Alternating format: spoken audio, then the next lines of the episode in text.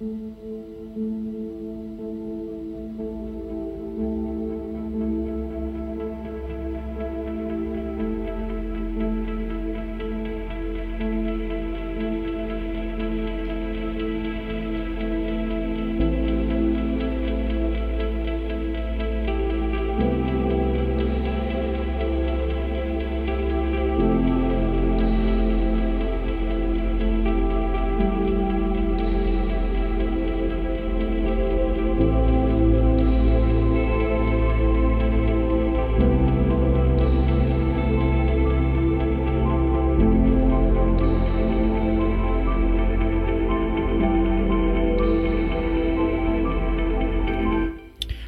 λόγος έχει δύναμη και η δύναμη έχει το λόγο της κακός κείμενα podcast επεισόδιο τέταρτο ραγδαία τα επεισόδια να είμαστε καλά και κυρίως να είναι καλά οι καλεσμένοι μας που ανταποκρίνονται στο νέο αυτό εγχείρημα και στις προσκλήσεις.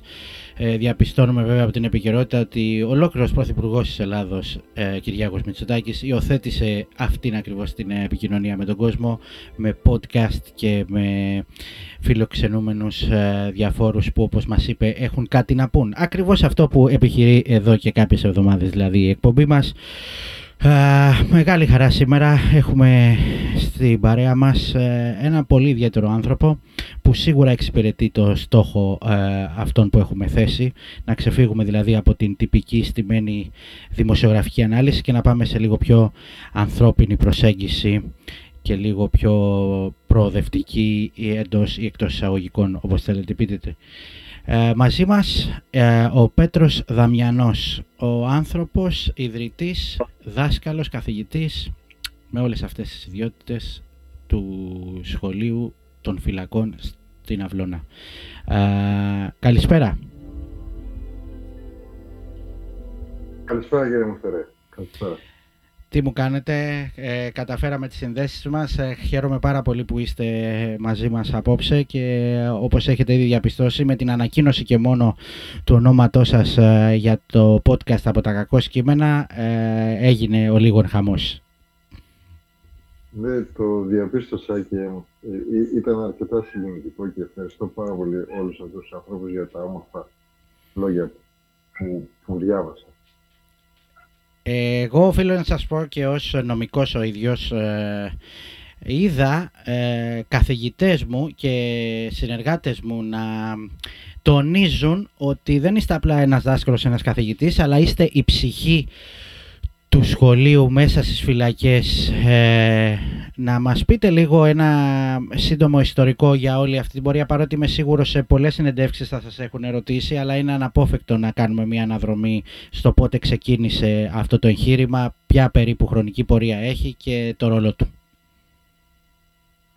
Κοιτάξτε, ε, η, η ιδέα ξεκίνησε το 90, τη σχολική χρονιά, δηλαδή 94-95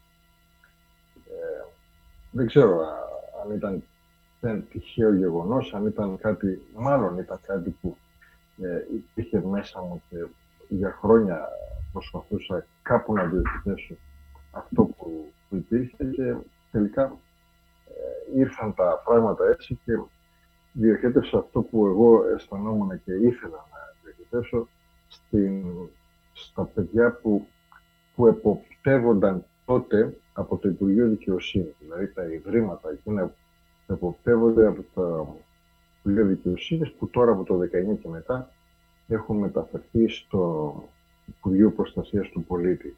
Δυστυχώς. Ε, η πορεία μου ξεκίνησε ως εθελοντής τότε. Ε, ξεκινήσαμε να βοηθούμε τα παιδιά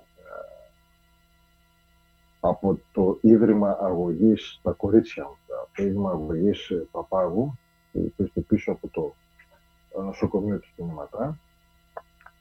Ε, και στη συνέχεια επεκταθήκαμε σε άλλες ε, δομές, ε, ώσπου δύο χρόνια μετά ε, πάλι η, η, η τύχη μας πήγε ε, στις φυλακές που, των νέων τότε των ανηλίκων που ήταν στο Κορυδαλό, δεν είχαν πάει στο Παναπλώνα ακόμα. Ε, και στη συνέχεια Την επόμενη χρονιά βέβαια έφυγε εκεί στην, στο Λιδαλό ε, πήγαμε για να βοηθήσουμε ένα παιδί ε, που ήθελε να δώσει Πανελλήνιες. Ένα παιδί, όσο το σκέφτομαι, ένα παιδί ήταν. Ε, και την επόμενη χρονιά ήταν 11 παιδιά. Την επόμενη χρονιά ήταν 23 παιδιά.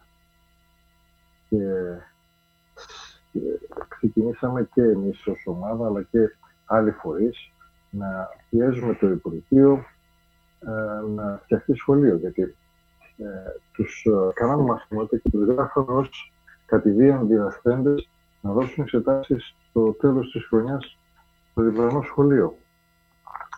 Ε, ανταποκρίθηκε το Υπουργείο και το 2000 έγινε όχι σχολείο ε, αυτόνομο, έγινε ένα παράρτημα του έξω σχολείου ε, και τοποθετήθηκε εκεί ως υποδιευθυντής του έξω σχολείου με αρμοδιότητα το παράρτημα που ήταν μέσα στη φυλακή. Αυτό κράτησε μέχρι το 2003, όπου το 2003 επανα, ε, ιδρύθηκε το σχολείο, κανονικά ως σχολείο μέσα στη φυλακή και ε, μαζί με το γυμνάσιο λειτουργήσαν και ε, το Λύκειο ε, όπου από τότε μέχρι σήμερα έχουμε ένα σχολείο που έχει γυμνάσιο, έχει και λύκειο και ε, έχει όλες τις τάξεις, έχει ενισχυτική διδασκαλία, έχει πρόσθετη στήριξη, είναι κέντρο για τις πανελλήνιες εξετάσεις. Ε, όλα αυτά που συμβαίνουν τότε, από, από τότε μέχρι σήμερα.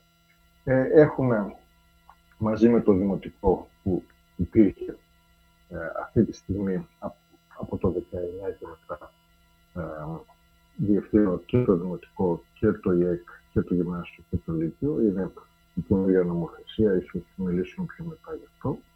Ε, και έτσι ε, έχω τη χαρά ε, τα τελευταία χρόνια ένα μεγάλο, πολύ μεγάλο ποσοστό των παιδιών που βρίσκονται μέσα στο κατάστημα να λαμβάνουν κάποια, ε, κάποιο είδους εκπαιδευτική ε, δράση. Ε, είτε στο δημοτικό, είτε στο γυμνάσιο, είτε στο λύκειο, είτε στο ΙΕΚ. Και ε, φέτος και πέρυσι, παρόλη την καραντίνα, το ποσοστό αυτό φτάνει γύρω στο 95%. Μάλιστα. Είναι μεγάλο πολύ μεγάλη χαρά. Τα, τα πιο προηγούμενα χρόνια ήταν γύρω στο 80 85%. Τα τελευταία δύο χρόνια έχει μεγαλώσει ακόμα περισσότερο. Και ε, εύχομαι, και αυτό είναι άλλωστε και το, το καινούριο νέο μου όνειρο, γιατί δεν σας κρύβω ότι είμαι ένας από τους τυχερούς ανθρώπους που έχουν δει κάποια από τα οράματά τους να, να, να υλοποιούνται το καινούριο όραμα που έχω είναι ότι αυτό που σας περιέγραψα να επεκταθεί σε όλες τις φυλακές της Ελλάδος. Γιατί ξέρετε, κάθε κρατούμενος έχει το δικαίωμα να έχει κάποιο, την εκπαίδευση που θέλει. Η εκπαίδευση δεν έχει ε, απαγορευτεί, δεν έχει καταργηθεί με τον νόμο.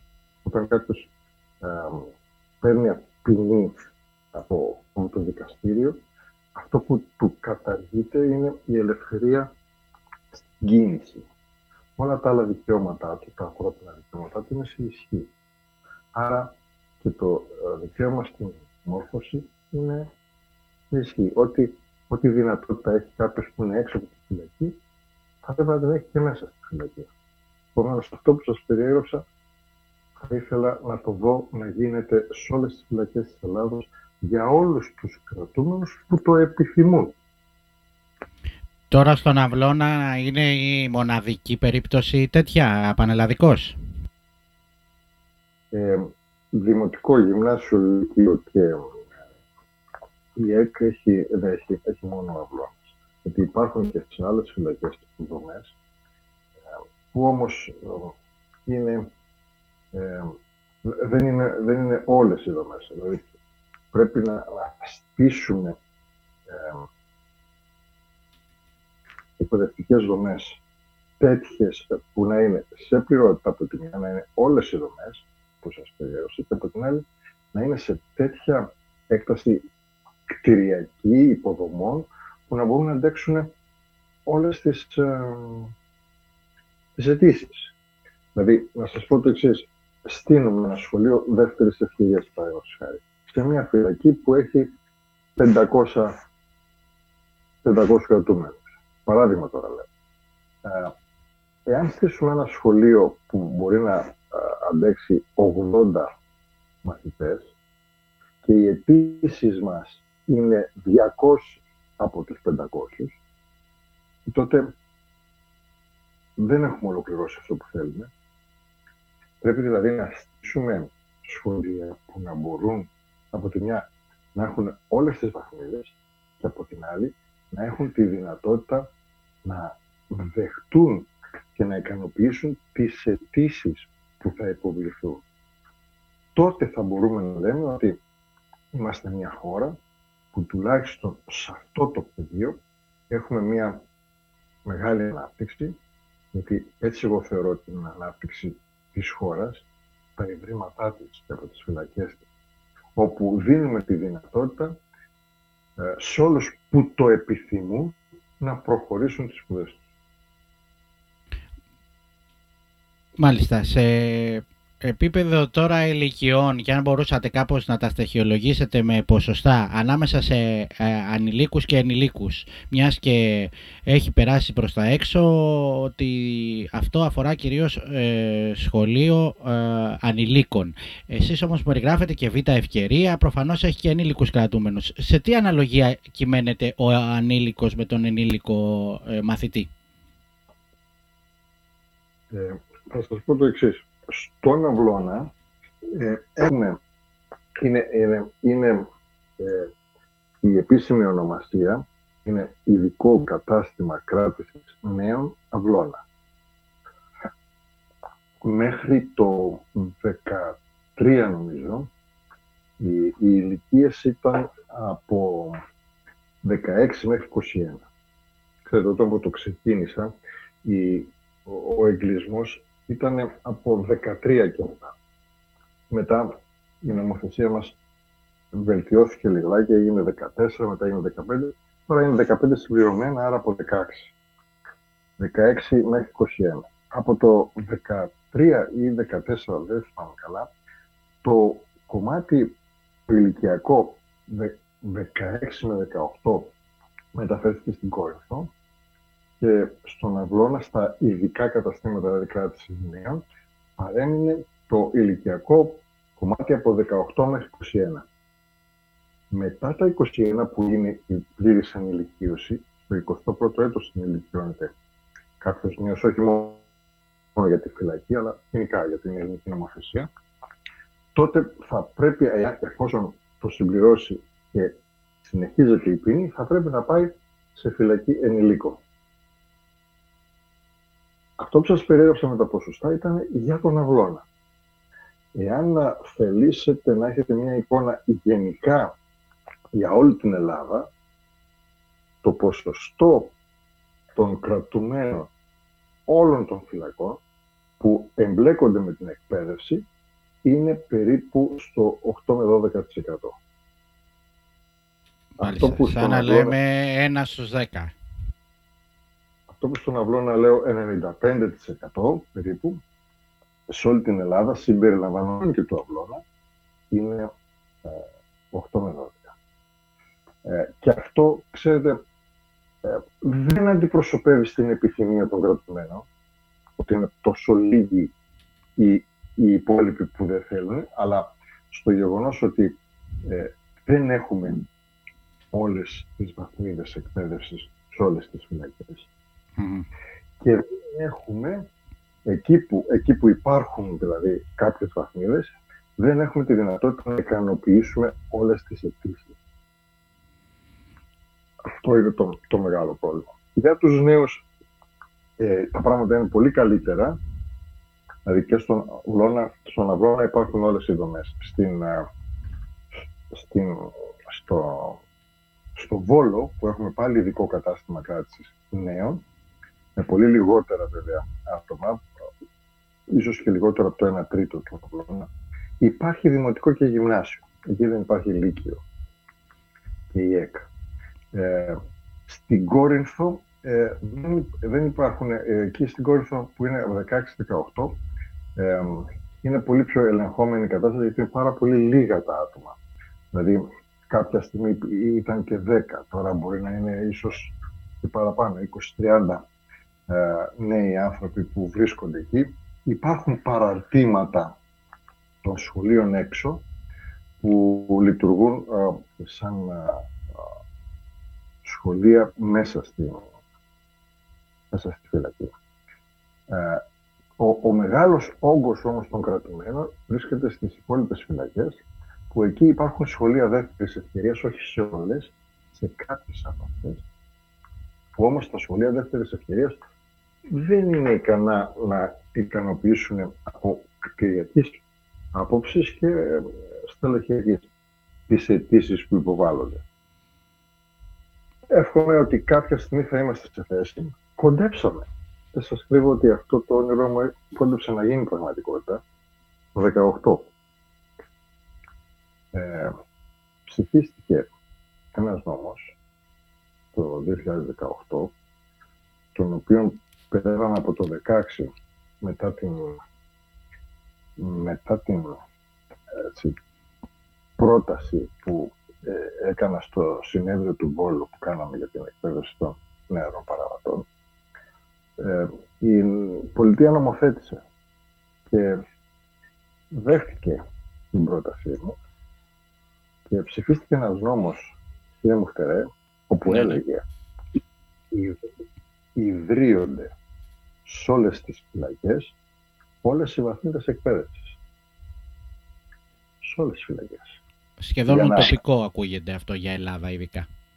Όμως ε, ε, ε, υπάρχει ο νόμος του 18 που όμως θα σας εξηγήσω σε ένα λεπτό περίπου δύο ε, ποια είναι η τύχη του νόμου ε, για να λειτουργήσουν αυτές, ξέρετε, άλλο πράγμα ιδρύω και άλλο πράγμα λειτουργώ. Ε, για να λειτουργήσουν, να λειτουργήσουν αυτές οι δομές που ιδρύθηκαν με τον νόμο ε, έπρεπε να τοποθετηθούν σε κάθε φυλακή ένας συντονιστής εκπαίδευσης, όπου βάσει του νόμου θα ήταν και ο διευθυντής όλων των δομών που υπάρχουν στην κάθε φυλακή. Μέχρι τον Ιούνιο του 19 τοποθετήθηκαν 7 τέτοιοι συντονιστές. Ένας από αυτούς είναι στον Αβρώνα, όπου έχω την τιμή να είμαι εγώ. Γι' αυτό σας είπα ότι είμαι διευθυντής και του Δημοτικού και του Γυμνασίου και του Λυκείου και του ε, ΙΕΚ, γιατί αυτός ο συντονιστής βάσει του νόμου εκτελεί χρέη διευθυντή των δομών που υπάρχουν. Ε, έχουν προκυρηθεί οι θέσεις για τις υπόλοιπες 26 θέσεις, 26 φυλακές. Ε, έχουν κατατεθεί οι, οι φάκελοι των υποψηφίων. Προκυρήσονται όμως οι εκλογές του 19 και ε, λογικά και σωστά, ηθικά, σταματάει η διαδικασία ώστε να συνεχιστεί μετά τις εκλογές. Μετά τις εκλογές, δυστυχώς, παρέμεινε αυτή η κατάσταση ως έχει. Δεν καταργήθηκε τίποτα, αλλά δεν, δεν προχώρησε και κάτι. Παρέμειναν οι φάκελοι σε κάποιο γραφείο. Ε, με αποτέλεσμα πέρυσι, το Δεκέμβριο, ένα χρόνο πριν, συνέβη το εξής. Καταργείται ο νόμος που σας ειπα Στη θέση του μπαίνει ένας καινούριος νόμος που έχει ημερομηνία Δεκέμβριος του 20, όπου συμβαίνει το εξής. Εκπληκτικό. Είναι παρομοιότυπος με τον προηγούμενο, ακόμα και η συντακτική του μορφή, οι, οι προτάσεις ίδιες ακριβώς, με μια διαφορά. Τρεις είναι οι διαφορές, αλλά η, η μία ουσιώδη διαφορά είναι η εξής εκεί που ο προηγούμενος έλεγε ιδρύονται σε όλες τις φυλακές όλες οι βαθμίδες εκπαίδευσης, ο καινούριος λέει δίνανται να ιδρυθούν σε όλες τις φυλακές όλες οι βαθμίδες εκπαίδευσης. Μάλιστα. Όπως καταλαβαίνετε αυτό το δίνανται Πρώτα απ' όλα για μένα δεν χρειάζεται νόμος. Ε, φυσικά, αν δυνάμεθα, μπορούμε να το κάνουμε. Δεν χρειάζεται να το γράψουμε σε ένα νόμο. Ε, είναι λιγάκι ναι. όπως το καταλαβαίνετε, ακριβώς όπως το καταλαβαίνετε, να μην του δώσουμε χαρακτηρισμό. Εκείνο όμως που για μένα είναι λίγο αισιόδοξο είναι ότι δεν καταργήθηκε. Πήγαμε ένα βήμα πίσω. Εγώ περιμένω να συνεχιστεί η διαδικασία, να πούμε ότι δυνάμεθα να το κάνουμε σε όλες τις φυλακές, να ξεκινήσει η διαδικασία επιλογής, δηλαδή αυτό που χρειάζεται είναι το Υπουργείο να ορίσει την καινούργια σύνθεση της Επιτροπής όπου θα κάνει τις επιλογές, να τοποθετηθούν οι συντονιστές σε κάθε φυλακή, συντονιστές εκπαίδευσης, που τώρα έχουν ανάξει ονομασία με τον καινούριο νόμο, και να συνεχιστεί η διαδικασία. Για μένα είναι τόσο απλό, αλλά και τόσο γενναίο. Μάλιστα. Εσείς ε, από όλη αυτή την εμπειρία σας και νομοπαρασκευαστικά δηλαδή ε, και από την πράξη ε, αυτό τώρα το δίναντε μπήκε γιατί επειδή μήπως έχει κόστος ε, οικονομικό, λειτουργικό η όλη διαδικασία και βάλανε το δίναντε για να πούμε ας πούμε ναι μεν αλλά; η, η, η, λογική που, που μπήκε ίσως γιατί ερμηνεία μπορώ να κάνω. Δεν, δεν, δεν συμμετείχα στην, ε, ε στη, στο καινούριο επιχείρημα του, του νομοσχεδίου. Ε, και αυτή η ερμηνεία που μπορώ να δώσω είναι ε, να δούμε σε ποιες φυλακές έχουμε ε, κτηριακές υποδομές και που μπορούμε να στήσουμε και όπου δεν μπορούμε να τις φτιάξουμε πρώτα και μετά να το, να το προχωρήσουμε. Κάπως έτσι θα μπορούσε να δοθεί μια εξήγηση. Αλλά θα σας πω το εξής. Ε, εγώ όταν ε, ξεκίνησα το 1997 στον Αυλώνα, ξεκίνησα χωρίς τάξεις. Μου δώσανε μια, ένα χώρο ενιαίο. Είχα βάλει ένα φρανίο και χώριζα την πρώτη γυμνασίου από τη δευτέρα γυμνασίου και ένα ανθρανείο και χώριζα τη Δευτέρα Γυμνασίου από την Τρίτη Γυμνασίου και κάπου εκεί μέσα ανάμεσα ήταν και το γραφείο μου και έλεγα στους τρεις συναδέλφους και εγώ τέσσερις, έτσι ξεκινήσαμε, τώρα είμαστε τρίαντα. Ε, έλεγα μην μιλάτε δυνατά γιατί και ο διπλανός κάνει μάθημα και πρέπει να τον ακούν και εκείνο.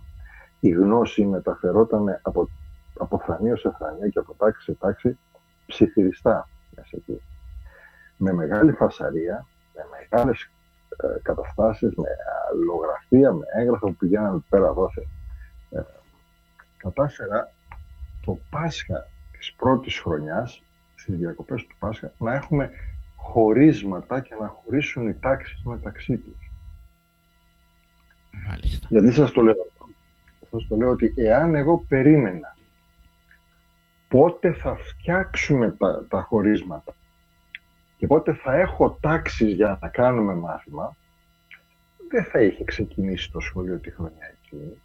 Και όπως ξέρετε πώς λειτουργούν όλα τα πράγματα, δεν θα είχε ξεκινήσει ίσως ούτε και την επόμενη χρονιά, περιμένοντας πότε θα φτιαχτεί. Εγώ λοιπόν λέω και αυτή ήταν και η φιλοσοφία του πρώτου νομοσχεδίου, ότι μπες μέσα και ξεκίνα τη διαδικασία διαδικασία, ξεκούνησε τα πράγματα, κίνησε γη και ουρανό και θα έρθουν. Ναι. Δεν τα περιμένουμε όλα έτσι. Είμαστε σε μια ελληνική πραγματικότητα, αλλά πρέπει επιτέλους να ξεκινήσουμε. Mm. Μιας και λέτε για την ελληνική πραγματικότητα. Οι περισσότεροι έχουν στο νου τους τις ε, φυλακές ανηλίκων από βιντεοκασέτα, εκείνη τη θρηλυκή ταινία. Ε, και όπως και να έχει, επειδή έχει και διάφορα τιμωρητικά ένστικτα και εκδικητικά η, η νεοελληνική ειδικά πραγματικότητα, ε, εσάς έχετε δει αυτό όλο το εγχείρημα μέσα στα χρόνια να έχει μετατρέψει φοβερούς και τρομερούς εγκληματίες σε κάτι τελείως άλλο ως προσωπικότητες μέσα από την εκπαίδευση; Έχετε ας πούμε να θυμηθείτε ένα, δύο, τρία χαρακτηριστικά παραδείγματα καταλητικού ρόλου ε, σε αυτή τη ε, διαδικασία που κάποιοι θα την έλεγαν σοφρονισμό αλλά μπορεί τώρα να αποκτά και ακόμα ευρύτερα χαρακτηριστικά υπό την έννοια ότι επιστρέφει όχι απλά στην κοινωνία αλλά επιστρέφει σπουδαγμένος, εκπαιδευμένος ένας άνθρωπος που πιθανότατα μπορεί να έχει έρθει και αναλφάβητος ε, στα χέρια σας. Ακριβώς. Ε, να σας πω το εξής. Ε, δεν έχω συναντήσει πρώτα απ' όλα φοβερούς και τρομερούς εγκληματίες. Έχω συναντήσει παιδιά που δεν τα προλάβαμε. Εμείς, εμείς, εμείς η κοινωνία. Η κοινωνία δεν τα πρόλαβε. Δηλαδή, τι εννοώ; Όταν, όταν το οικογενειακό και το ή το άμεσο περιβάλλον είναι δυσλειτουργικό, τότε αναλαμβάνει η κοινωνία.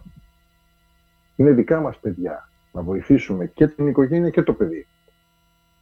Εάν δεν βοηθάμε ούτε το ένα ούτε το άλλο, ε, ε, τότε η πατσαβούρα, συγγνώμη που το λέω, πέφτει απάνω μας. Όχι πάνω στο γονιό.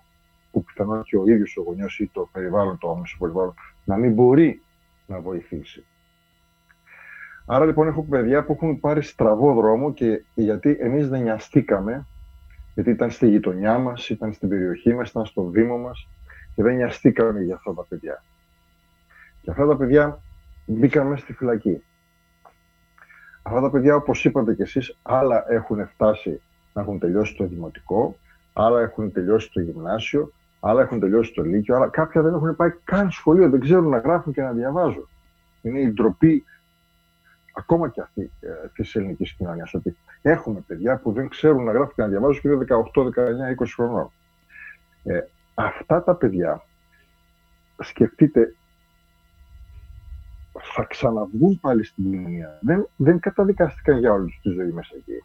Θα ξανάρθουν πάλι στις γειτονιές μας. Θα ανακατευτούν με τα δικά μας τα παιδιά, με τα ανήψια μας, με τα εγγόνια μας, με, με οποιοδήποτε.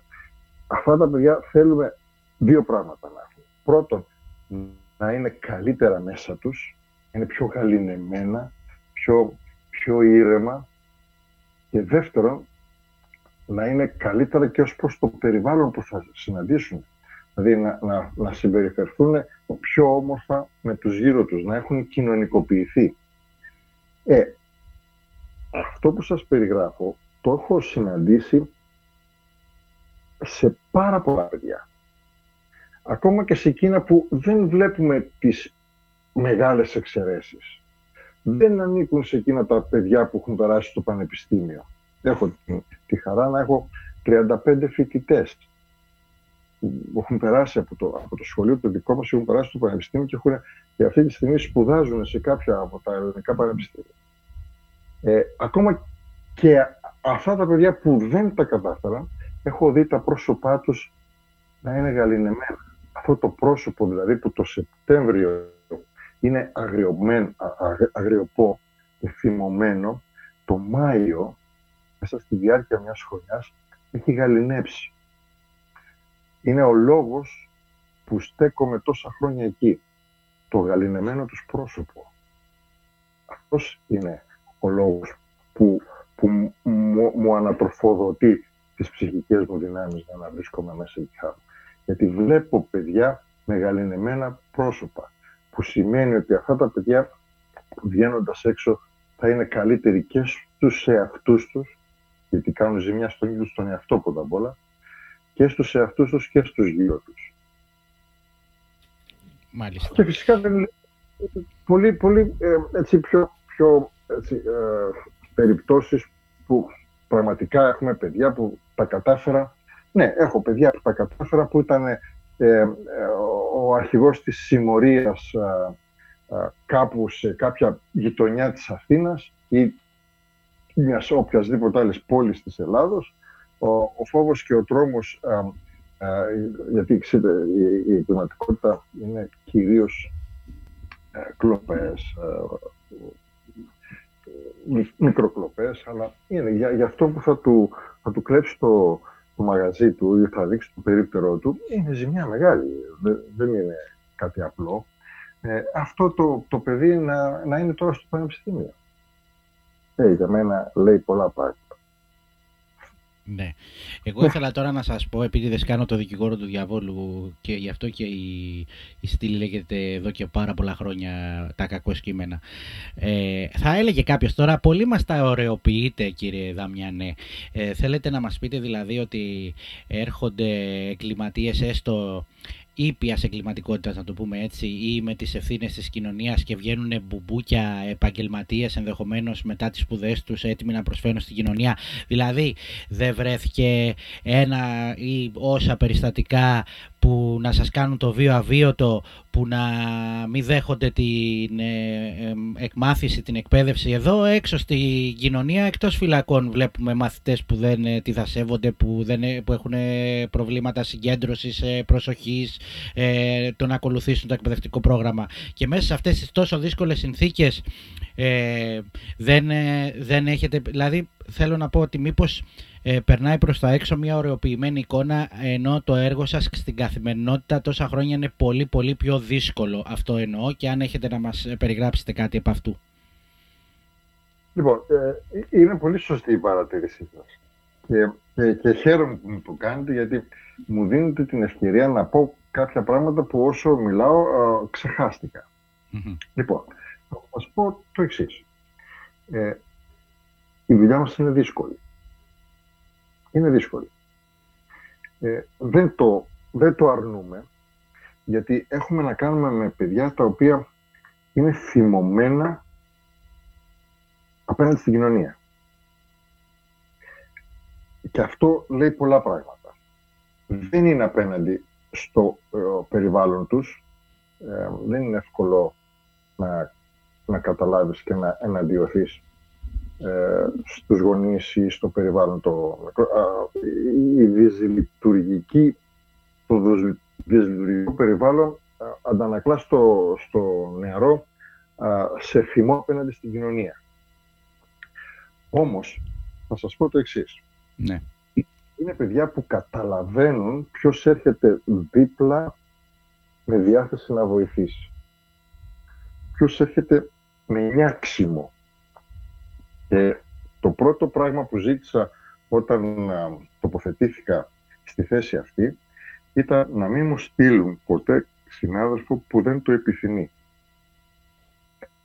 Θέλω ανθρώπους που βρίσκονται μαζί και που θα δουλέψουν παρέα να το θέλουν αυτό το πράγμα, όχι να βρεθούν τυχαία εκεί. Μέχρι στιγμής το Υπουργείο το, το έχει τηρήσει.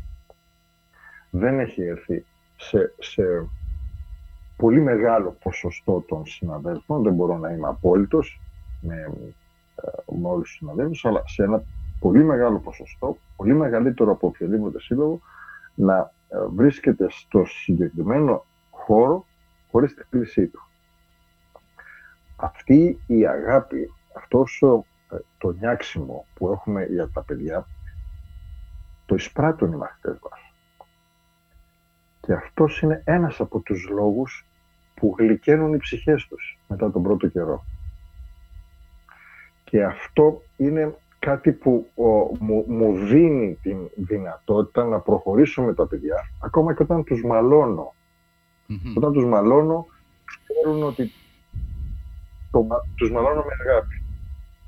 Και, και μπορούν να, να το νιώσουν, να το υποστούν, δεν αντιδρούν. Δεν αντιδρούν ξέρουν ότι ε, παιδευόμαστε, ότι αγωνιζόμαστε, παιδευόμαστε και με τα πνευματικά μας όπλα, αλλά και με άλλα. Έχουμε μια, ένα δίκτυο πολύ ε, συναδέλφων και ε, αλληλέγγυων ανθρώπων μέσα από την κοινωνία όπου μας βοηθούν σε χίλια πράγματα, ε, σε ρούχα, είδη υγιεινής, παπούτσια, οτιδήποτε ανάγκες έχεις, μπάλες, τηλεκάρτες, που έχουν ανάγκη τα παιδιά. Γιατί αυτά που παίρνουν από την υπηρεσία παίρνουν και από εκεί δεν φτάνουν. Είναι αλήθεια. Και, να, παραδείγματος χάρη, ο Γρηγόρης, τα, τα μικρογεύματα του Γρηγόρη, μας φέρουν εδώ και πέντε χρόνια καθημερινά δεκατιανό. Φοβερό. Δεκατιανό. Φοβερό, ναι. Πραγματικά το, το, το, το, σκέφτομαι και λέω και μάλιστα μου είπαν φέτος είχα αντιριόμουν και έλεγα με όλη αυτή την κρίση πώς να το ζητήσω φέτος; Και ήρθαν μόνοι τους. Και τι γίνεται, γιατί δεν με έχετε, δεν με πάρει τηλέφωνο ακόμα; Ναι. Και έρχονται κάθε μέρα την πυρότητά τους, το αναψυκτικό τους, ε, στις 11 η ώρα, γιατί εμείς δεν έχουμε κηλικείο ή και να είχαμε κηλικείο, με τι χρήματα θα πάμε να τα αγοράσουμε. Ε, όλα αυτά τα πράγματα, είτε το σώμα νεραϊδών που έχουμε. Έχουμε ένα σώμα νεραϊδών και, και πριγκυπών, κατ' επέκταση αρσενικά, όπου βοηθούν ε, και φροντίζουν χίλια δυο πράγματα που βρίσκονται στις ανάγκες τους, που πίσω από τις νεράιδες και τους νεράιδες βρίσκονται ε, ε, οργανώσεις, ε, ΜΚΟ που φέρνουν, που προσφέρουν οτιδήποτε ε, με, μεγάλη, με μεγάλη διάθεση. Τι να σας πω, να σας πω για την, α, το δίκτυο αλληλεγγύης Αγίας Παρασκευής, για το Στάση Καλαμάκη, για το ΣΟΣ Ρεφιουγιάδος, για, για, το, α, που, για την Παμπυραϊκή που βοηθούν και, και, και άλλους που, συγγνώμη για να τους, τους ξεχνάω, που βοηθούν μαζί σε οτιδήποτε τους ζητήσουμε ε, και σε ό,τι, σε ό,τι, σε ό,τι προβλήματα έχουμε. Ε, όλο αυτό το εισπράττουν οι μαθητές μας.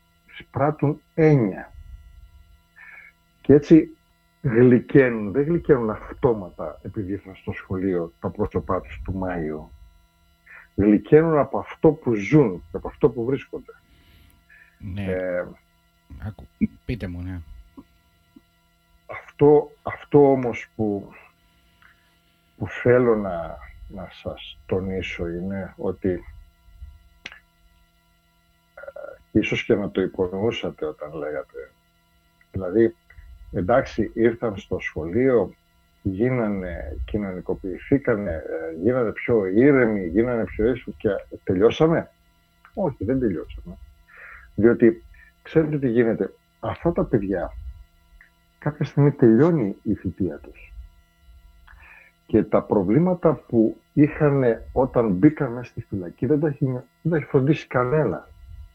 Αυτά τα προβλήματα μεγαλώσαμε όσο, όσο βρισκόντουσαν μέσα στη φυλακή.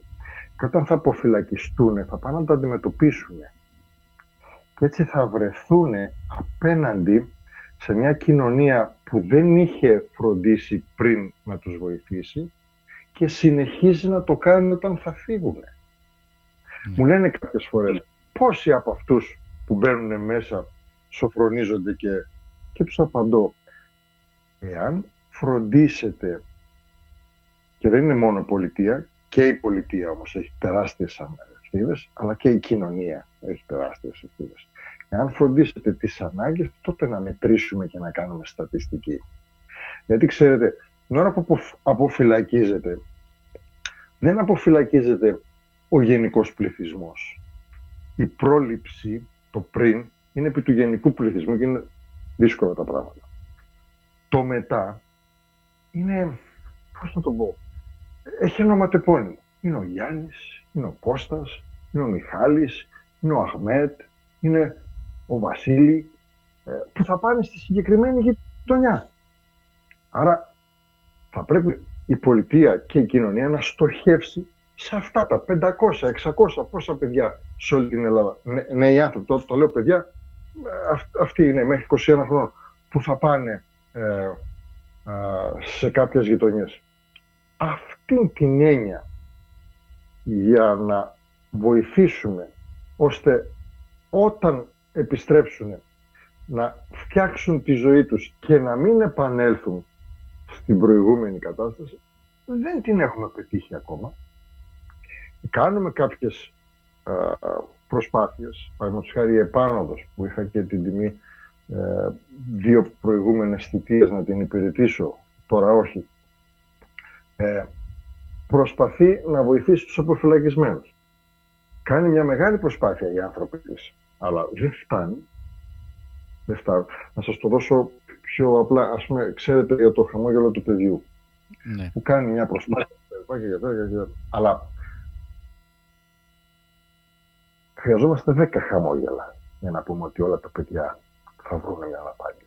Δεν έχουμε. Αυτό, αυτή η αναλογία είναι για, για τις καταστάσεις που αντιμετωπίζουμε σε αυτή την προσπάθεια που κάνουν όποιες οργανώσεις μαζί με την επάνωδο βοηθών τους αποφυλακισμένους. Mm. Χρειαζόμαστε 10 φορές περισσότερες περισσότερους φορείς ή μεγαλύτερους φορείς για να μπορούμε να πούμε ότι θα τον προστατεύσουμε για να σταθεί στα πόδια του και να μπορέσει να κάνει μια καλύτερη ζωή.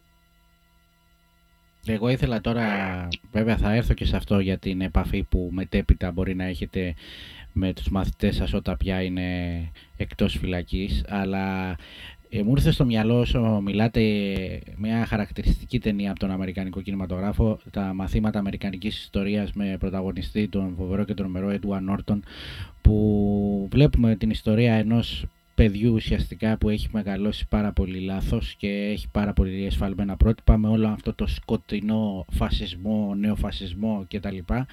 Και μέσα στη φυλακή ουσιαστικά βρίσκει την κάθαρσή του όχι βέβαια μέσα από ένα σχολείο αλλά μέσα από την επαφή του με ένα δάσκαλο καλή ώρα όπως εσάς που η διαφορά είναι και αυτό θέλω να σας ρωτήσω πέρα από τα μαθήματα έχουν ε, συμβεί περιστατικά να έρχονται οι μαθητές οι κρατούμενοι μπασετός και να σας εξομολογούνται τα εγκλήματα που έχουν διαπράξει. Να είστε ταυτόχρονα δηλαδή και ένας εξομολογητής τους, ένας άνθρωπος με μια πνευματικότητα πέρα από την εκπαίδευση, να σας ανοίγουν την καρδιά τους γιατί ενδεχομένως δεν είχαν τόσα χρόνια που αλλού να το πράξουν. Ε, συμβαίνει αυτό. Το, το, καταλαβαίνετε. Το καταλαβαίνετε. Βέβαια, ε, ε, είναι και ε, δύσκολο και θέλει μεγάλη προσοχή. Mm-hmm. Θέλει πολύ μεγάλη προσοχή. Και στους συναδέλφους ε, δεν είμαστε ούτε ψυχολόγοι, ούτε ψυχίατροι. Είμαστε εκπαιδευτικοί και στα πλαίσια του παιδαγωγικού μας ρόλου μπορούμε να ακούσουμε και να προσεγγίσουμε καταστάσεις. Ε, οτιδήποτε κάνει κανείς πέρα από αυτό, εάν δεν το γνωρίζει είναι επικίνδυνο. Ε, για μένα οι, οι μαθητές μου είναι μαθητές, δεν είναι κρατούμενοι. Εμείς τους αντιμετωπίζουμε ως μαθητές. Άρα δεν γνωρίζουμε για ποιο λόγο είναι μέσα. Όμως έρχονται από μόνοι τους όπως το, όπως το περιγράψατε κάποιες φορές γιατί ε, ε, το έχουν ανάγκη ή γιατί θέλουν ή γιατί, ε, για, για, για πολλούς λόγους και το συζητάνε και λένε τι συνέβη, τι έχει Ακόμα και τότε εγώ δεν πάω να κοιτάξω το, το φάκελό τους. Ε, το ποινικό τους φάκελο. Δηλαδή, που να επιβεβαιώσω ή να μην επιβεβαιώσω, γιατί ε, αν αυτό που άκουσα έτσι είναι ή δεν είναι. Ε, πολλές φορές από αυτά που ακούμε, εγώ τουλάχιστον αυτά, αυτά που ακούω εγώ, ε, είναι τόσο πολλά που ε, μπερδεύομαι κιόλα. Δεν θυμάμαι την περίπτωση του ενός του άλλου και δεν θέλω και να το θυμηθώ. Είναι παιδιά τα οποία ε, έχουν τα προβλήματά τους, βρίσκονται εδώ, κάποια στιγμή το συζητήσαμε, άδειασαν λίγο την ψυχή τους. Το είχαν ανάγκη να το κάνουν. Ε, αυτό τους βοήθησε και προχωρούμε. Ε, επαφή με το οικογενειακό περιβάλλον όπως ας πούμε έχουμε στα εκτός ε, φυλακών σχολεία που ενημερώνεται γονείς υπάρχουν τέτοιες καταστάσεις ή τα περισσότερα είναι εγκαταλελειμμένα στην τύχη τους ή κάπου στη μέση είναι η κατάσταση; Ε, εξαρτάται. εξαρτάται. Ε, υπάρχουν ε, παιδιά τα οποία, ε, νέοι άνθρωποι δηλαδή, που δεν έχουν κανένα εδώ είναι από άλλη χώρα και βρίσκονται εδώ μόνοι τους και δεν υπάρχουν. Αλλά και, και στην Ελλάδα να ζουν οι γονείς τους, ε, να είναι ε, Έλληνες, μπορεί, ξέρω εγώ, να ε, βρίσκεται στον αυλώνα το παιδί και οι, οι γονείς να είναι στην Κρήτη ή να είναι στην Θράκη. Ναι. Ε, ναι. Η επαφή και η επικοινωνία είναι δύσκολη δεν μπορεί ε, ο, ο γονιός να βρίσκεται ε, εύκολα στην θέση να κάνει επισκεπτήριο στο παιδί του. Έχει έξοδα, έχει προβλήματα με τη δουλειά, έχει, πρέπει να πάρει άδειες, πρέπει να εξοδευτεί πάρα πολύ. Δεν σας κρύβω ότι τα επισκεπτήρια την περίοδο της κρίσης των μνημονίων είχαν μειωθεί κατά πολύ. Πάρα πολύ. Η πρόταση που είχε γίνει από πολλούς ανθρώπους ειδικούς ε, εκκληματολόγους ότι θα πρέπει να χρηματοδοτείται το επισκεπτήριο για να μπορεί ο γονιός να έρθει. Να... ήταν πάρα πολύ σωστή, δεν έγινε βέβαια ποτέ. Και ε, η, η, η τηλεκάρτα έχει, έχει γίνει το, το κυριότερο και το πιο, πιο έτσι, ε, επικοινωνιακός τρόπος για να βρεθούν οι γονείς μεταξύ με τα παιδιά τους ή οι συγγενείς ή με τη φίλη τους ή με οποιοδήποτε άλλο άνθρωπο που θέλουν να επικοινωνήσουν. Ε,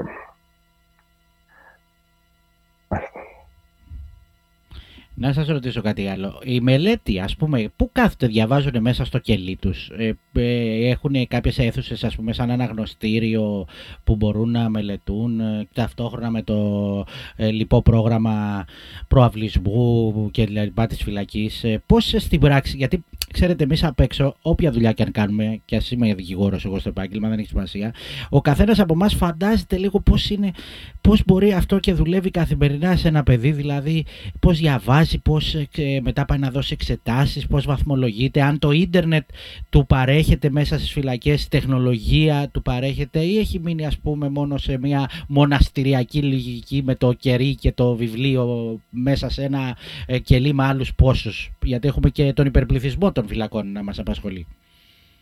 Ε, κύριε Μουστερέ, η, η, η σκέψη σας είναι αρκετά διεισδυτική. Ευχαριστώ ναι. θερμά. Είναι διεισδυτική. Λοιπόν, ακούστε, να σας πω το εξής. Ε, δεν ξέρω αν ε, τα τελευταία δύο, δύο χρόνια περίπου ε, ίσως να με έχετε ε, ακούσει να, να βρίσκομαι σε, σε τηλεοράσεις ή σε ραδιόφωνα ή ε, ε, πανελλαδικής ε, εμβέλειας και να, ε, να λέω ότι έχουμε, ε, το θυμάμαι πολύ καλά σαν, σαν τώρα, 110 κρεβάτια για 270 κρατούμενους.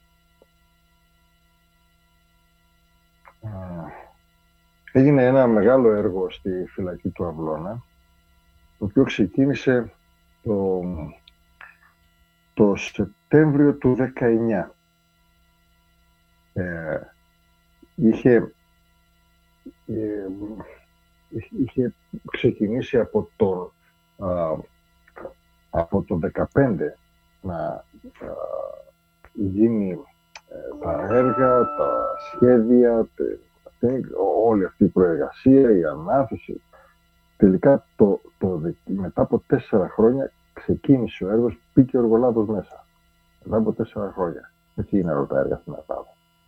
Ε, ξεκίνησε πολύ πολύ, πώς να σου πω, ε, σκέφτηκα κάποια στιγμή ότι θα έπρεπε να έχουμε ηλιακούς θερμοσύφωνες για να έχουν ε, ζεστό νερό κάθε μέρα όλο το χρόνο έκανα μία μικρή έτσι, ένα κοστολόγιο, βρήκα ότι θα μπορούσε με 80-100 χιλιάδες να βάλουμε αυτό το πράγμα.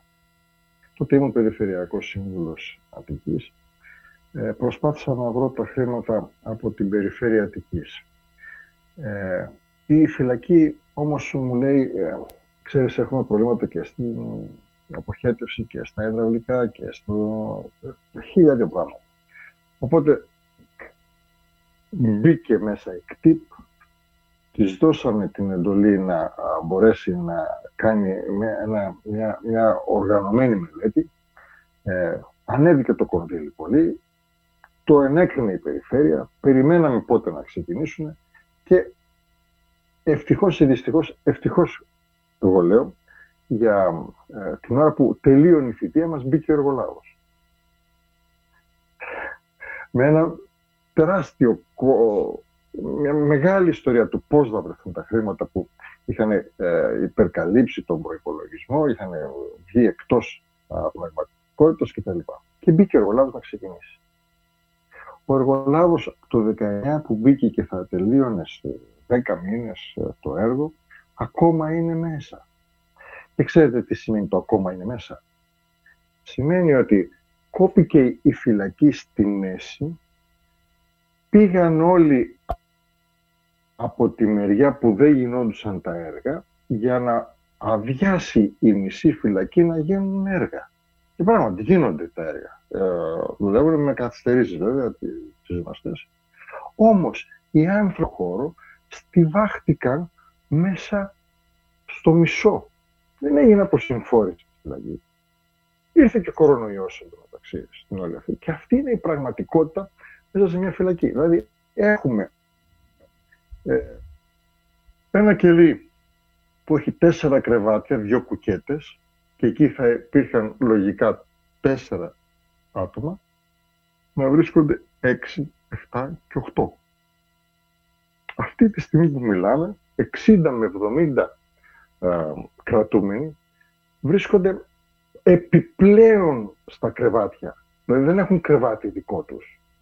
Ε, ε, θα κοιμηθούν μαζί με κάποιον άλλον; Θα κοιμηθούν με ένα στρώμα που θα το δώσουν κάτω, στο πάτωμα; Θα κοιμηθούν με τα στρώματα που, δεν ξέρω αν το ακούσατε, αλλά το, το, το λέω για ευχαριστώ που ο, ο καθηγητής Ολυνός μας έστειλε, μας έστειλε ε, στρώματα, ε, πώς το αυτά, τις, τις τα στρώματα με αέρα, με, μαζί με τις ε, αντλίες τις ηλεκτρικές, ώστε να ε, μην έχουν στρώματα επιπλέον στο πάτωμα, για να τα ξεφουσκώνουν το πρωί και να τα φουσκώνουν εύκολα με την αντλία την ηλεκτρική το βράδυ, να έχουν χώρο μέσα στο κελί να περπατήσουν, να, να, να κινηθούν, όχι για να διαβάσουν και να γράψουν. Επίτηδες σας τα λέω αυτά, για να καταλάβετε ποιες είναι οι συνθήκες την ώρα που θα φύγουν από το σχολείο και θα πάνε μέσα στη φυλακή. Αυτές τις συνθήκες. Και προσέξτε, ε, σας περιγράφω μια κατάσταση ε, η οποία στον Αυλώνα, βέβαια έχει γίνει λόγω των έργων, ε, όλη αυτή η ιστορία. Όταν θα τελειώσουν τα έργα, φαντάζομαι ότι τα πράγματα θα είναι πολύ καλύτερα. Αλλά ε, ο Αυλώνας ίσως είναι από τις καλές περιπτώσεις φυλακών στην Ελλάδα. Δηλαδή δεν έχει ε, αυτό το, τους θαλάμους που μέσα στο θάλαμο είναι 20, 30, 40 άτομα στιβαγμένα ο ένας δίπλα στον άλλον και μπορούν ή πρέπει και είναι υποχρεωμένοι να συμβιώσουν. Αυτές είναι οι, οι καταστάσεις που, που ζουν αυτή, αυτό τον καιρό και αυτά τα χρόνια οι μαθητές μας και οι κρατούμενοι σε όλη την Ελλάδα βέβαια. Ε, και ε, μέσα εκεί θα πρέπει να διαβάσουν και όλα και να έρθουν στο σχολείο την άλλη μέρα. Ναι, ε, ε, καταλαβαίνετε ότι η περισσότερη δουλειά από θέμα ε, διαβάσματος γίνεται μέσα στο σχολείο. Και αυτό προσπαθούμε και φτιάχνουμε έτσι τα μαθήματα, ώστε η, η, η ανάγκη που έχουν μέσα στο, ε, στο κελί τους να είναι όσο το δυνατόν μικρότερη, γιατί καταλαβαίνουν ότι δεν μπορούν να ανταπεξέλθουν σε κάτι καλύτερο. Σας έχει τύχει, με αφορμή όσα λέμε, να φανεί ότι όντως κάποιες περιπτώσεις ήταν κρυφά ταλέντα, είχαν κάποια ιδιαίτερη κλίση που λόγω της ζωής αυτής της ε, ταραχώδους δεν είχε εντοπιστεί, όχι μόνο αναδειχθεί και βγήκε με αφορμή τη δικιά σας προσπάθεια και να πούμε δηλαδή ότι αν δεν φτάνανε στα χέρια σας και μένανε στην ε, εγκληματική ζωή δεν θα ε, φαινόταν αυτό το ιδιαίτερο τους ταλέντο ή η ιδιαίτερη τους κλίση. Έχετε να θυμηθείτε τέτοια περιστατικά; Έχω, έχω. Έχω. Και ξέρετε, αυτό, ε, τέτοια περιστατικά έχουν να, να σας διηγηθούν όχι μόνο εγώ μέσα από αυτό το σχολείο και άλλοι συνάδελφοι σε όλα τα σχολεία της Ελλάδος. Είναι, ξέρετε, και έξω στα, στα σχολεία υπάρχουν δυσκολίες πολλές, υπάρχουν μεγάλα προβλήματα. Υπάρχουν και εκεί συνάδελφοι με κεραίες ανοιχτές και σε εγρήγορση να μπορούν να, αντιλαμβάνονται παιδιά. Ε, και εμείς έχουμε τέτοια παιδιά. Είναι αλήθεια αυτό, γιατί όταν ε, η ζωή είναι τέτοια για αυτούς εκτός φυλακής, ε, φυσικά τα, κανένας δεν, δεν νοιάστηκε για κάποιο ιδιαίτερο χάρισμα που έχουν αυτά τα παιδιά. Ε, μέσα στο, στο σχολείο και μέσα σε όλους αυτούς τους καθηγητές ε, υπάρχουν κάποιοι που θα εντοπίσουν. Κάποιος που έχει ένα μουσικό ταλέντο και που δεν το ξέρε, ε, δεν είχε πιάσει ποτέ μια κιθάρα στα χέρια του. Ε, και ε, καταλαβαίνεις αμέσως ότι αυτό το παιδί μέσα σε πέντε λεπτά μπόρεσε και έφτιαξε ένα, ένα πώς το λένε αυτό το, η μουσική, ένα, ένα οργανωμένο ήχο. Ναι. Ε, ή άλλα πράγματα που μπορούν να κάνουν με τα ψηφιδωτά, με τη ζωγραφική, με, με χίλια δυο άλλα. Ξέρετε, εμείς προχτές φτιάξαμε το ετήσιό μας προγραμματισμό, ε, την τρίτη ξεκινάμε. Ε, παρουσιάσαμε στα παιδιά τα προγράμματα τα προαιρετικά που έχουμε για αυτή τη χρονιά. Φτιάξαμε ένα τεράστιο PowerPoint όπου δείξαμε όλα τα προγράμματα. Παρακαλώ σημειώστε, φέτος θα έχουμε 24 προαιρετικά προγράμματα. Δηλαδή τα μαθήματα, μαθήματα και πέρα από τα μαθήματα, άλλα 24 προγράμματα με οτιδήποτε θέμα μπορείτε να φανταστείτε. Με μουσική, με χορό, με ψηφιδωτά, με, με ζωγραφική, με ανθρώπινα δικαιώματα, με 24 διαφορετικές ε, με διαφορετικά θέματα, τα οποία ξεκινάμε, δηλαδή τους δώσαμε την πέμπτη μετά την παρουσίαση, έχουμε την, κάναμε την, τους δώσαμε τα, τα, τα έντυπα για να δηλώσουν πού θέλουν να πάνε και στη συνέχεια να α, ετοιμάσουμε τις ομάδες και την τρίτη ξεκινάμε. Να κάνουμε τα, τα προγράμματα μας αυτά. Ε, πετυχαίνουμε δύο πράγματα. Από τη μια να οργανώσουμε και να κινητοποιήσουμε όσο μπορούμε περισσότερους. Αυτό είναι και πολλά τα προγράμματα. Γιατί ξέρετε, με δύο-τρία προγράμματα ο έτοιμος μαθητής θα συμμετάσχει. Ε, ε, ο, το θέμα είναι να συμμετάσχει ο, ο δύσκολος μαθητής, ο παρατηρημένος μαθητής, αυτός που έχει μελαγχολία, κατάθλιψη. Δεν το θυμός έχει κατάθλιψη από κάτω. Από μέσα από το θυμό, να το σκαλίσεις λίγο, έχει κατάθλιψη. Και πρέπει να ενεργοποιηθεί το παιδί αυτό. Και έτσι με τα πολλά προγράμματα κάπου, κάπου θα το κάνει κάποιο, κάποιο κλικ να, να, να ζητήσει να, να συμμετάσχει. Το ένα θέμα είναι αυτό. Και το δεύτερο είναι ότι όταν θα φτιαχτεί η ομάδα θα βρεθεί σε μία ομάδα που όλοι θα το αγαπούν αυτό που θα κάνουν, αλλά δεν θα είναι όλοι από τις ομάδες που έχουν μέσα στη φυλακή. Ξέρετε, η φυλακή φτιάχνει κυρίως φυλετικές ομάδες, εθνοτικές ομάδες. Είναι λογικό, έτσι γίνεται και έξω. Ε, δηλαδή, ε, εγώ έχω μεγαλώσει στο περιοχή δίπλα ήταν μια περιοχή που λεγόταν Μανιάτικα. Όλοι οι Μανιάτες που φύγανε πήγανε σε μια συγκεκριμένη περιοχή. Δεν πήγανε που να είναι, πήγανε στους δικούς τους ανθρώπους. Ε, πιο πέρα ήταν τα κριτικά, πιο πέρα ήταν αξιώτικα. Πέρα... Έτσι γίνεται και στη φυλακή. Αυτοί που είναι οι δικοί τους άνθρωποι πάνε και κάνουν παρέες μαζί. Όταν λοιπόν δηλώνει κάποιος και θέλει μουσική, δεν σημαίνει ότι επειδή είναι από το Αφγανιστάν ή από την Ελλάδα όλοι τους αρέσει η μουσική. Σε άλλους αρέσει, σε άλλους δεν αρέσει. Η ομάδα της μουσικής να έχει δίπλα του παιδιά που να είναι από Ελλάδα, να είναι από Βουλγαρία, που να είναι από Αφγανιστάν, από Πακιστάν, από οπουδήποτε και να κάτσουν να δουλέψουν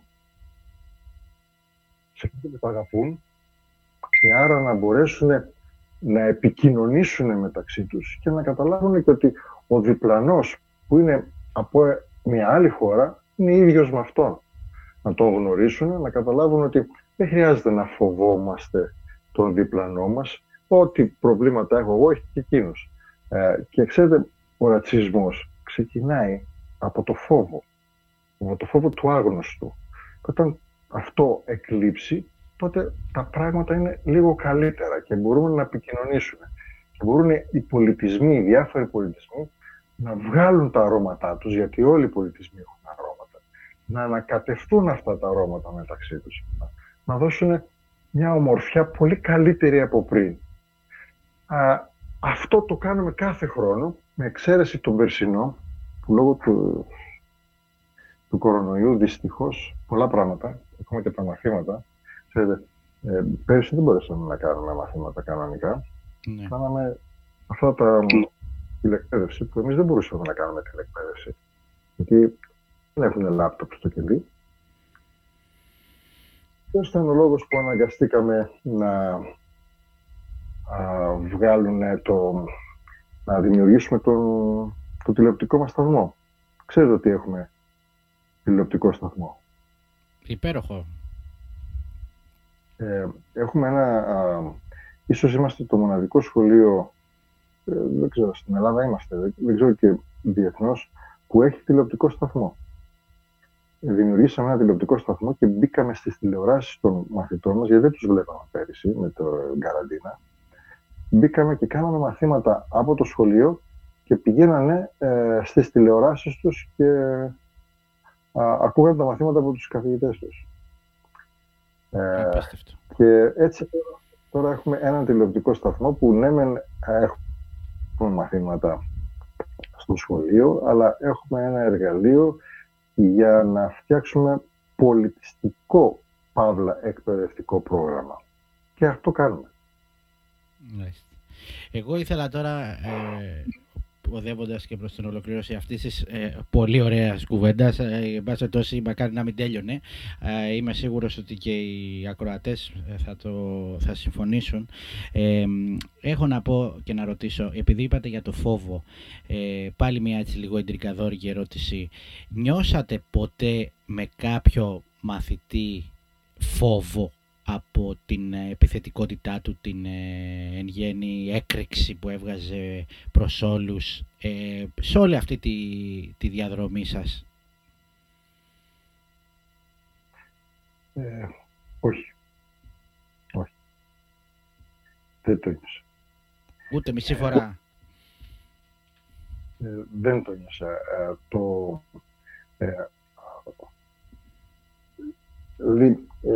Θα σας πω το εξής. Θα σας πω το εξής.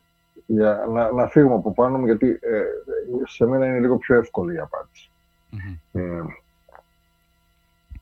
είχαμε ε, τα καλοκαίρια, εμείς έχουμε την, οι, οι εφημερίες που γίνονται σε κάθε σχολείο όλο το καλοκαίρι πρέπει να υπάρχει κάποιος για, για να μην πως χρειαστεί κάτι, κάποιος γονιός, κάποιο χαρτί κτλ.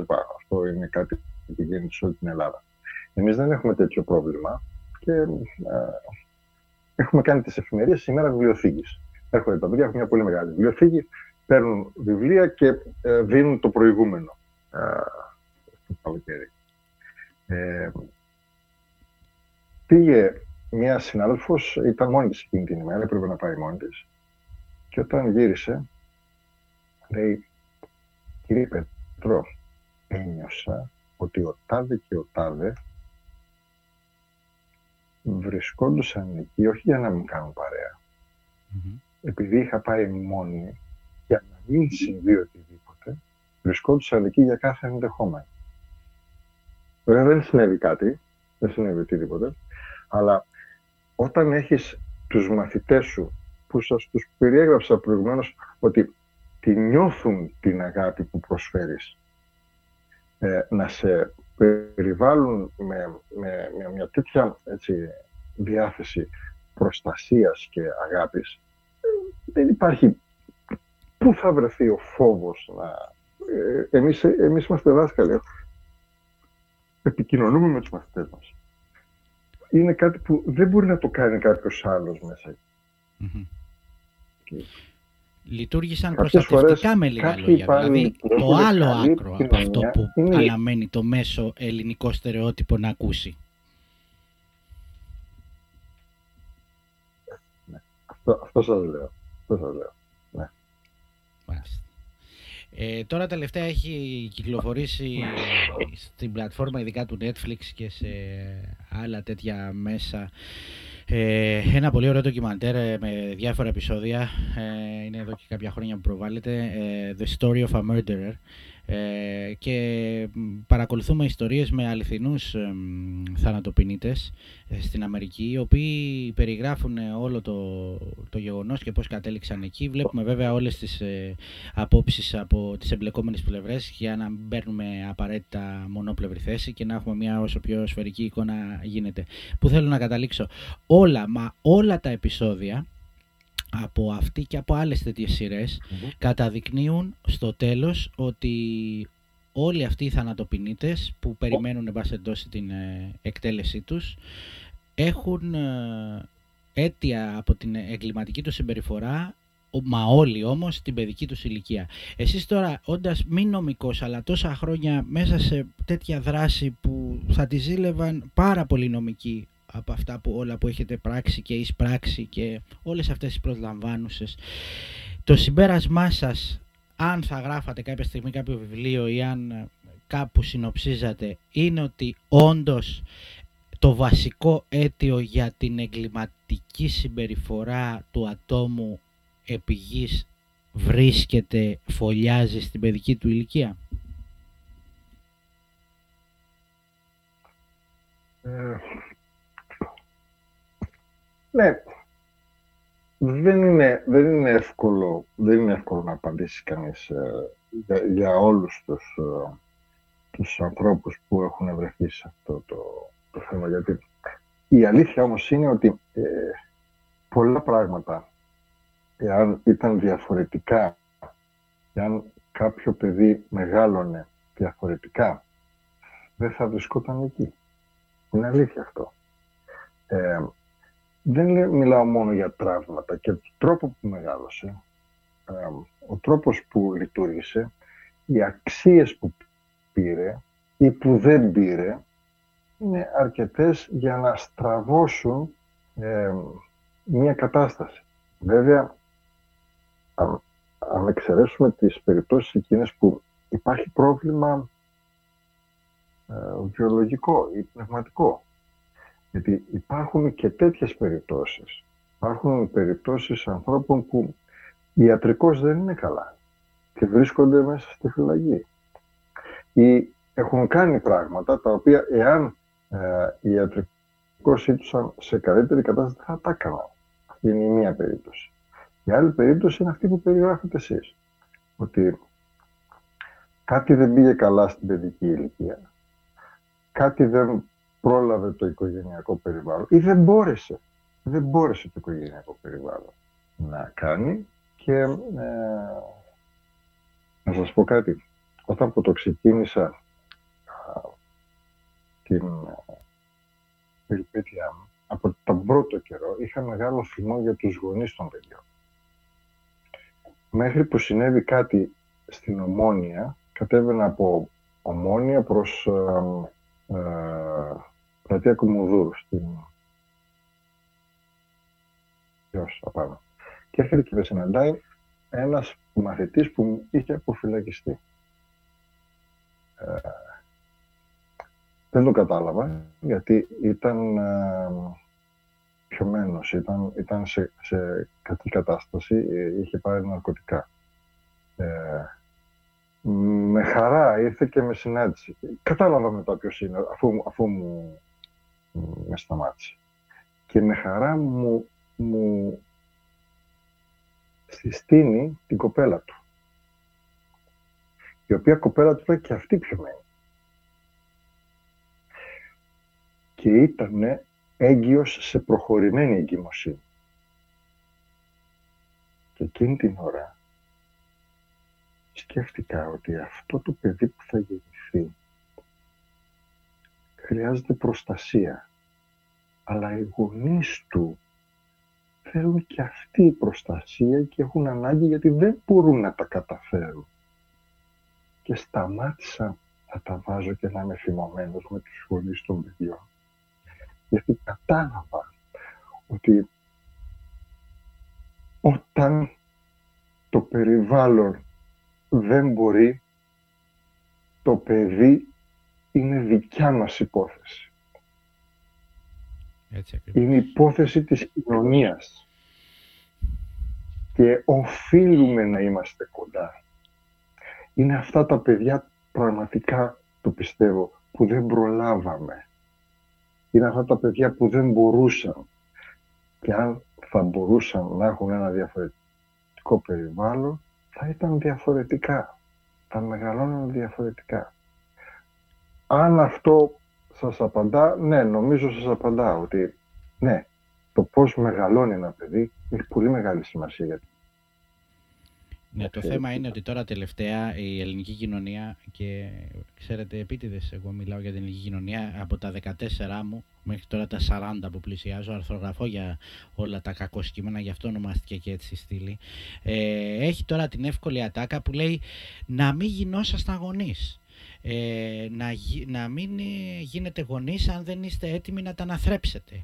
Ε, έχει ένα καταδικαστικό λόγο η ελληνική κοινωνία απέναντι σε τέτοιες περιπτώσεις. Ας πούμε είναι τοξικομανείς οι γονείς. Κακώς γίνατε γονείς. Είστε άστεγοι, είστε στο δρόμο, είστε οπουδήποτε που δεν μπορείτε να αναθρέψετε παιδί σωστά. Έχει αυτό το τιμωρητικό. Πώς μπορούμε λοιπόν ε, μήπως είστε δηλαδή ο λίγον ε, ιεραπόστολος σε μια κοινωνία γεμάτη μίσος και έλλειψη αλληλεγγύης σε ένα μεγάλο βαθμό, για να πούμε αν όχι συνολικά, που δυσκολεύει ακόμα περισσότερο το έργο αυτό και το δικό σας; Δεν ξέρω, δεν, δεν, νομίζω ότι είμαι ιεραπόστολος και δεν μακριά από μένα αυτή, αυτή η χαρακτηρισμή. Ε, είμαι ένας άνθρωπος που και έχω γνωρίσει πολλούς άλλους ανθρώπους γύρω μου, ε, φυσιολογικός και ε, με, με συνέστηση. Δηλαδή, εάν πούμε ότι κακός έγινε ο γονείς είναι μια κουβέντα. Ωραία. Κακός έγινε ο γονείς, αλλά το παιδί υπάρχει τώρα. Άστο το κακός έγινε ο γονείς και δες τι θα κάνουμε με το παιδί. Δηλαδή, αυτός που, που λέει κακός έγινε γονεί, κακός κακό, είναι απλώς θέλει να αποφύγει να ασχοληθεί. Δεν θέλει να αντιμετωπίσει το πρόβλημα. Θέλει να μην υπάρχει πρόβλημα γιατί δεν θέλει αυτός να ασχοληθεί. Πρόβλημα όμως υπάρχει. Ακόμα και αν δεν ασχοληθεί, το παιδί υπάρχει και το παιδί θα μεγαλώσει. Και αυτό το παιδί που δεν θα μεγαλώσει καλά θα, θα θα είναι μαζί και θα, θα παίξει μπάλα με το δικό σου το παιδί. Θα επικοινωνήσει. Είναι, είναι σαν, σαν αυτό που μας έτυχε τώρα με την Μποτζουάνα, κύριε Μουχθέτο. Μου, Μουχτερέ. Ναι, ναι. Ε, ε, δεν δώσαμε εμβόλια εκεί πέρα κάτω και βολευτήκαμε εμείς αυτοί δεν έχουν εμβόλια, αλλά έλα που έρχεται και σε εμάς το κακό. Δεν απομονώθεται ο ιός ε, και η κακή συμπεριφορά που έχουμε προς κάποια παιδιά δημιουργούν προβλήματα στο παιδί και θα έρθει απάνω σου εάν δεν το αντιμετωπίσεις. Εγώ αυτό λέω για τους κρυπαντελίδες. Ε, εάν δεν θέλεις να βοηθήσεις εκείνο, γιατί πρώτα απ' όλα το παιδί πρέπει να βοηθήσεις, τότε βοήθησέ το για το δικό σου το παιδί. Έτσι, πολύ σωστά.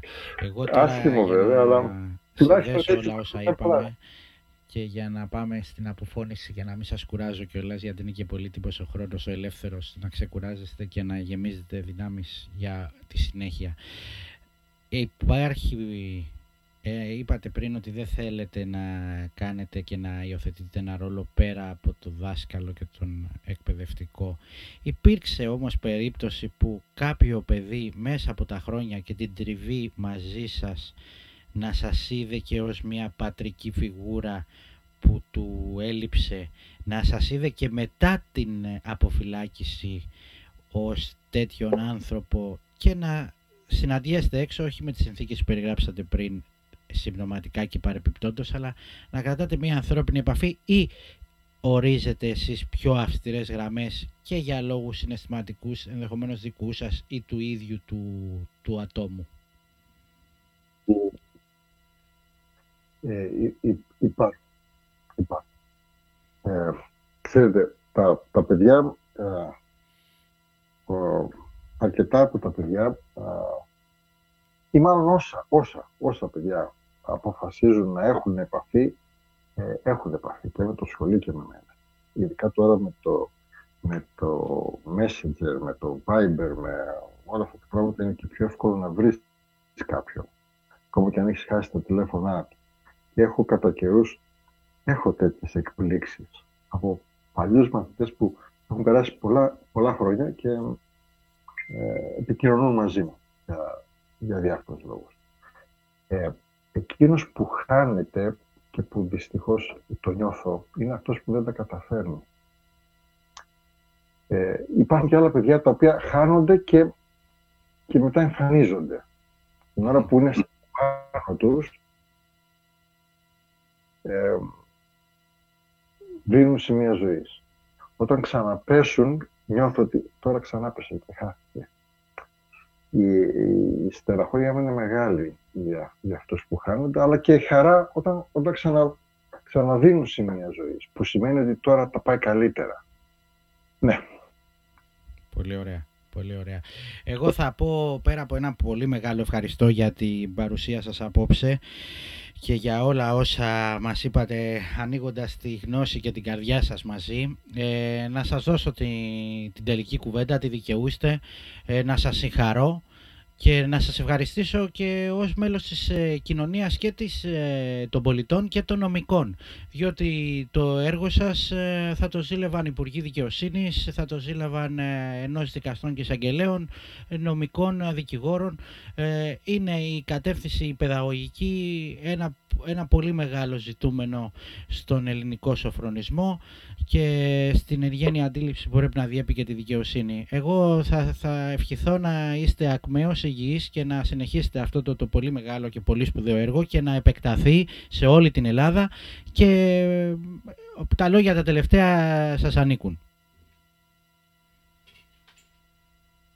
Σας ευχαριστώ πολύ για όλα τα, τα λόγια που λέτε και ε, να κλείσω κι εγώ με αυτό το, αυτό που είπατε τώρα τελευταία, ότι ε, να έχουμε κάποτε, κάποια στιγμή, ε, την χαρά ως ε, χώρα να, να δώσουμε σε, όλοι, σε όλους τους κρατούμενους που το επιθυμούν την δυνατότητα να συνεχίσουν τις σπουδές που τις όποιες σπουδές έχουν σταματήσει ε, και που καμιά φορά μπορεί να μην τις ξεκινούσαν ποτέ αν δεν βρισκόντουσαν στη φυλακή. Ευκαιρία να τις ξεκινήσουν πάλι. Α, α, όποτε το πετύχουμε αυτό θα είναι μια πολύ μεγάλη, πολύ όμορφη μέρα για την, την Ελλάδα και για την πρόοδο που κάνουμε ως χώρα. Ωραιότατα. Να είστε καλά, καλή συνέχεια στο έργο σας και εδώ θα είμαστε αν χρειαστεί στο μέλλον να κάνουμε μια εκ νέου αποτίμηση των επόμενων βημάτων προς την αυτή κατεύθυνση. Κύριε Δαμιανέ, σας ευχαριστώ από καρδιάς. Και εγώ, ευχαριστώ. ευχαριστώ.